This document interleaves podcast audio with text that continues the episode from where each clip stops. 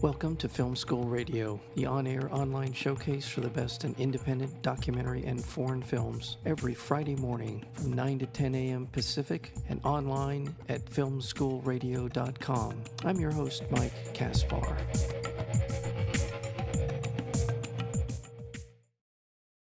In 1965, Jim Whittaker led Robert Kennedy on the first ascent of a, a remote mountain in the Yukon named after JFK. Fifty years later, their sons revisit the site of this iconic climb to learn more about the endeavor that shaped their families.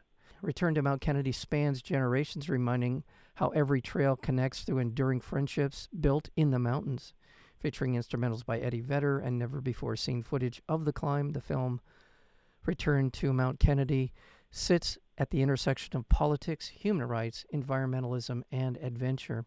And we're joined today by the producer and the director of Return to Mount Kennedy, and that would be Eric Becker. Eric, welcome to Film School Radio. Thank you so much for having me.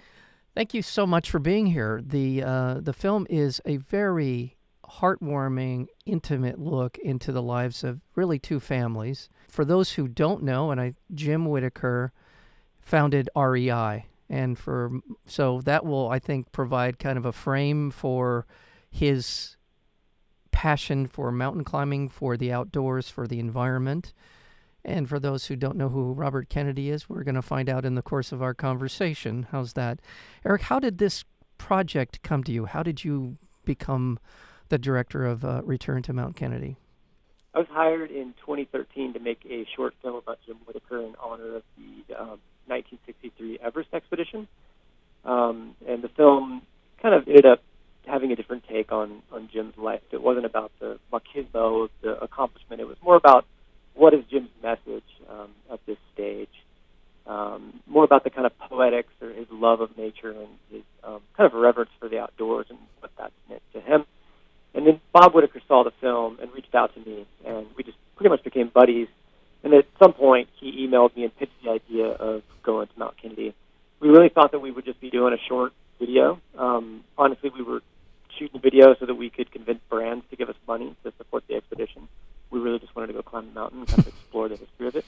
Um, and then it just sort of kept getting bigger and bigger, and we found a lot of archival footage, um, and then turned the thing into the project that, that you've seen, this much more expansive piece that, that really does span a lot of generations and ties together a lot of different,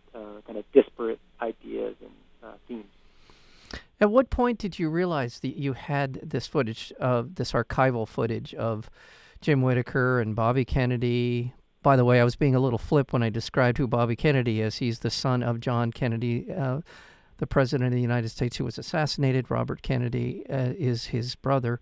Um, but did, at what point did you sort of realize, boy, there's enough footage here for a documentary film to really flesh it out? Sure. Yeah. Um, when we started sitting down with the edit, um, we were still framing it as a short film, but with a little bit of cutting, like a couple weeks, we realized that there were so many pieces that to even tell a story that was able to contextualize the climb in 2015 that we did, we would need to dig into the history.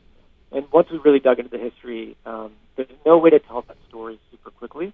On top of that, anytime you make a documentary, you need to um, really focus on your characters, right? And I shouldn't say that's every documentary. Some are issue based, but if it's character driven, yeah. you've got to give context to who that person is. And you've got to show how they change um, when faced with the challenges that they're faced with. So we knew that there was no way to tell the story of Bob Whittaker, who's an incredibly complex guy, without spending a lot of time to do that as well. So um, within a few months of starting to edit, we realized we need to do some more shooting, shoot a few more interviews, and that's really when a lot of the archival footage started coming at us. There's stuff that we could find on the internet that was pretty simple. You could Google Bobby Kennedy mountain climb, but um, the amazing thing was that people reached out to us and let us know that they had footage. One of those people was Malcolm Taylor, who's featured in the film.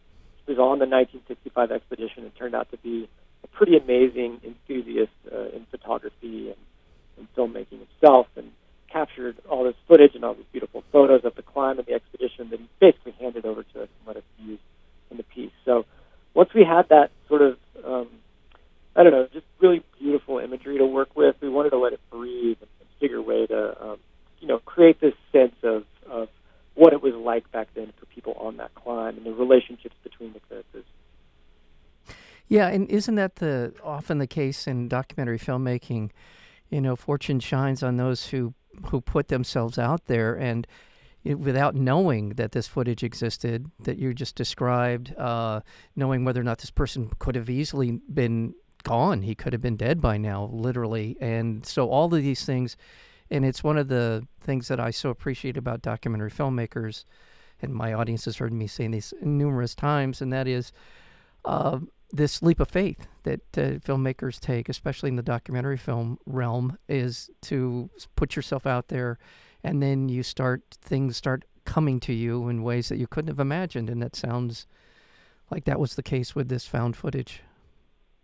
Absolutely. Um, I think it's the author Steven Pressfield who talks about that exact same thing in his book, The the War of Art, where he says that just the simple act of sitting down and committing to the project and getting to your desk every day creates this almost magic in the universe. I mean, I'm not like a super woo-woo guy, but I thoroughly believe that when you commit yourself to a project and you start sort of tugging the strings, right, peeling the onion back, uh, weird things happen and stuff just kind of comes to you. So. Yeah I think one of the most important skill sets of a filmmaker is literally just being comfortable with the ambiguity of the whole thing when you go into the project. You know, it's it's sometimes uh, I don't know creates a lot of anxiety because you don't know what the thing could be or where it would go, and you're making all these decisions, hopefully correct, to, to massage it and get it to that place.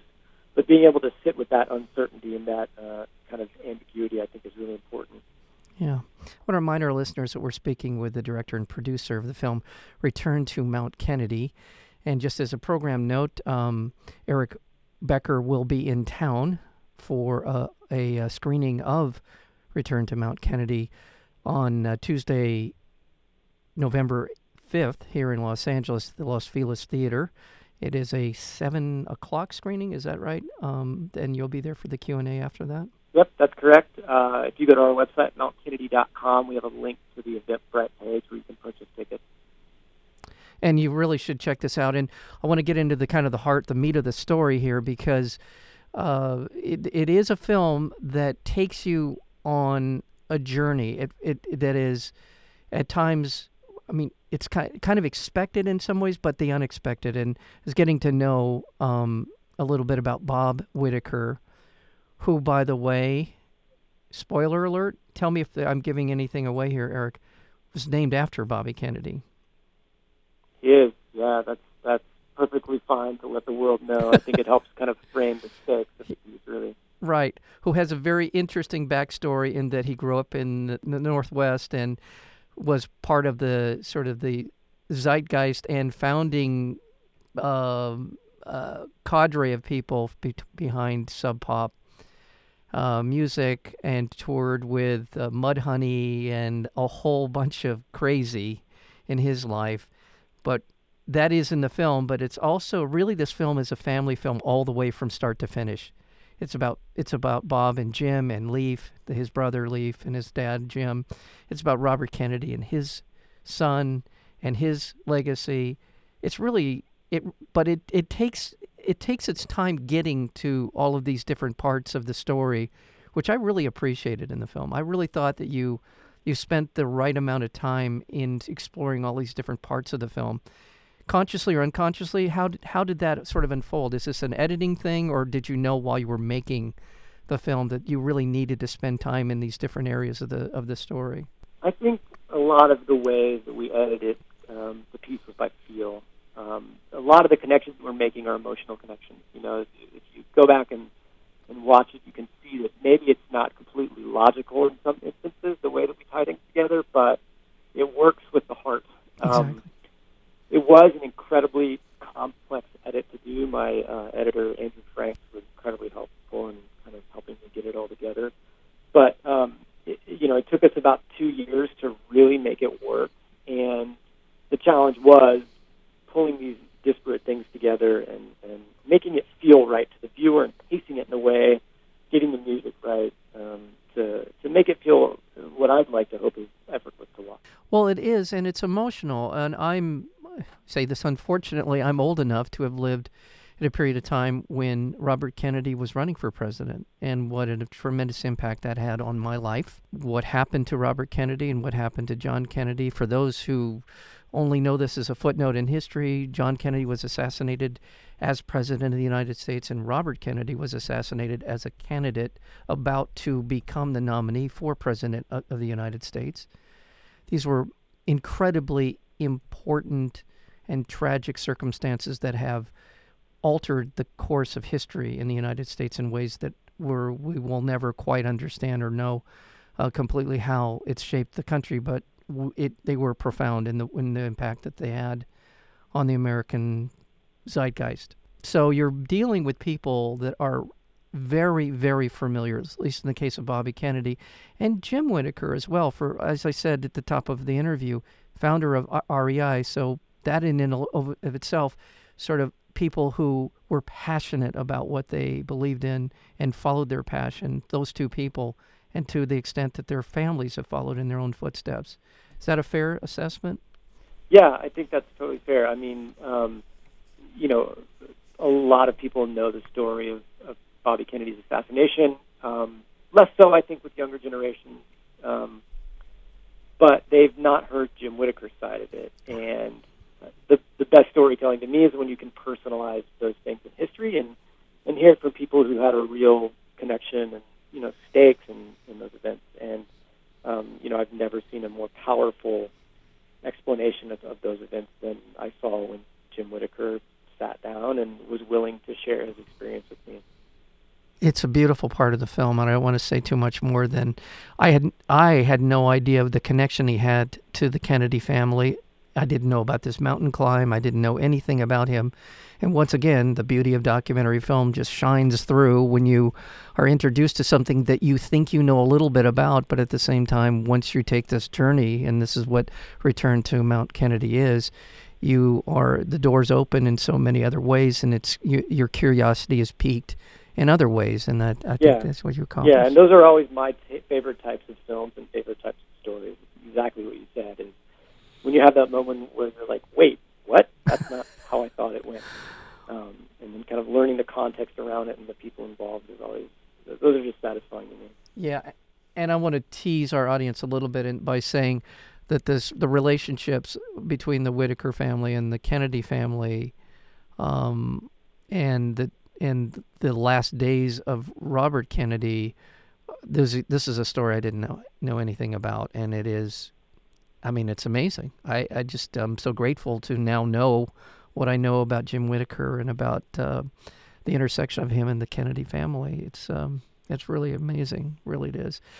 Thanks. But yeah. but an, you like it. Yeah, but, but another part of it is is really watching Bobby Whittaker and how we see him in his in his uh, in his youth in his youthful indiscretions in some ways, and then we see him as a as a mature man. Is that a, should I call him a mature man? Would he would he be upset if I said that?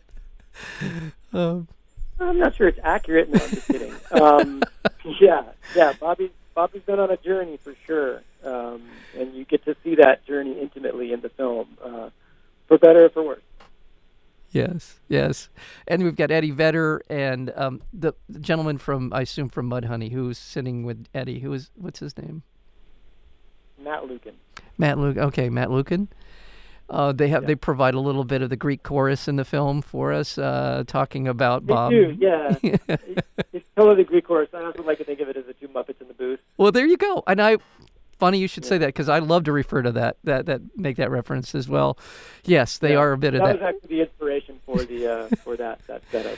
Yeah, it's beautiful, and yeah, so it, it it's a lot of things in the film. It again, it's a it's a very intimate film. It's a very contemplative film in a lot of ways. It's sort of the power of the mountains, the power of of nature and the environment, and the respect that we should have for it is that comes across in this. Yeah, it was. Um, I was going to say that along those lines of those those kind of like moments where you are you were shown that things are maybe not what you thought. Um, my hope with the film was to to to bring that sense about where you see all these different connections that you didn't know happened. You didn't know Bobby Whittaker was the son of Jim Whittaker, who was friends with Bobby Kennedy, and Bobby Whittaker was instrumental in the Seattle grunge scene, involved with Sub Pop, really good friends with Eddie Vedder.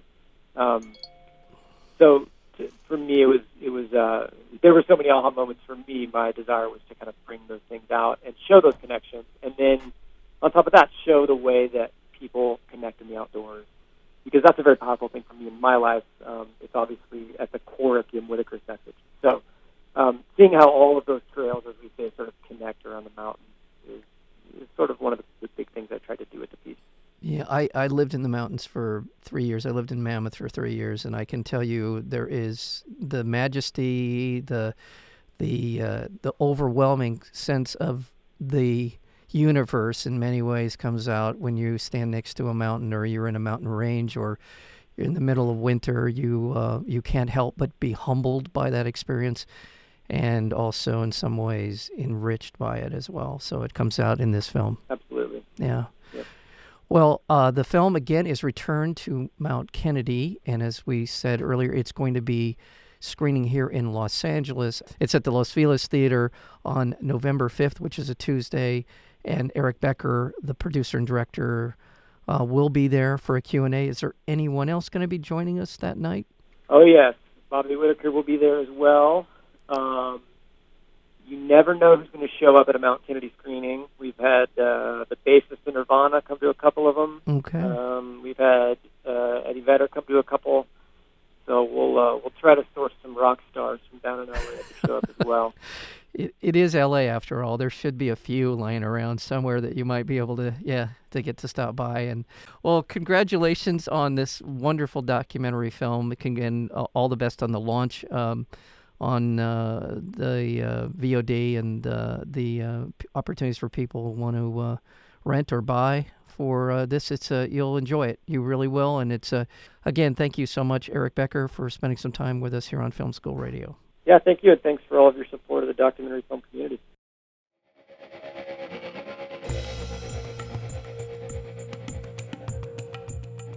You've been listening to Film School Radio, the on air online showcase for the best in independent documentary and foreign films. You can find out more about the program at filmschoolradio.com. I'm your host, Mike Kaspar.